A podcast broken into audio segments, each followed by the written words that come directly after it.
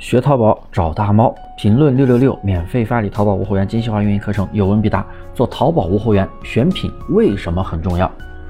音频呢有点长，建议大家先订阅专辑，添加我的微信大猫五三八三，领取二十一节淘宝无货源的精细化运营课程。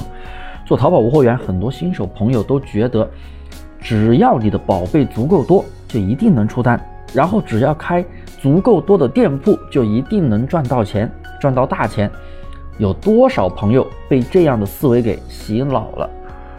其实只要做了一段时间的淘宝无货源，你都是踩过这个坑的。你会发现，无脑上货再也不会那么容易的出单了。特别是现在二零二一年了都，即使你出了单，也可能是完全不赚钱的，没有任何意义。淘宝对于店群呢，它是不断的在打压，所以早期的无脑铺货的形式根本行不通。所以现在谁还让你开什么一百家店去大量铺货的话，拉黑他绝对是骗子。大家想过一个问题没有？你铺货那么多产品，为什么零销量还能出单？你们做过铺货吧？确实零销量可以出单，出单的宝贝它跟不出单的宝贝有什么区别呢？出单的宝贝之间。相互又有什么共性呢？如果你能朝着我说的这个方向去思考，你会发现选品原来是一件多么重要的事情。选品它可以帮助你店铺快速的出单，而优化和运营可以帮你的店铺持续的出单增长。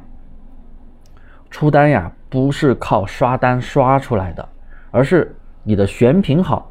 那么你再加上适量的补单，就变成了锦上添花。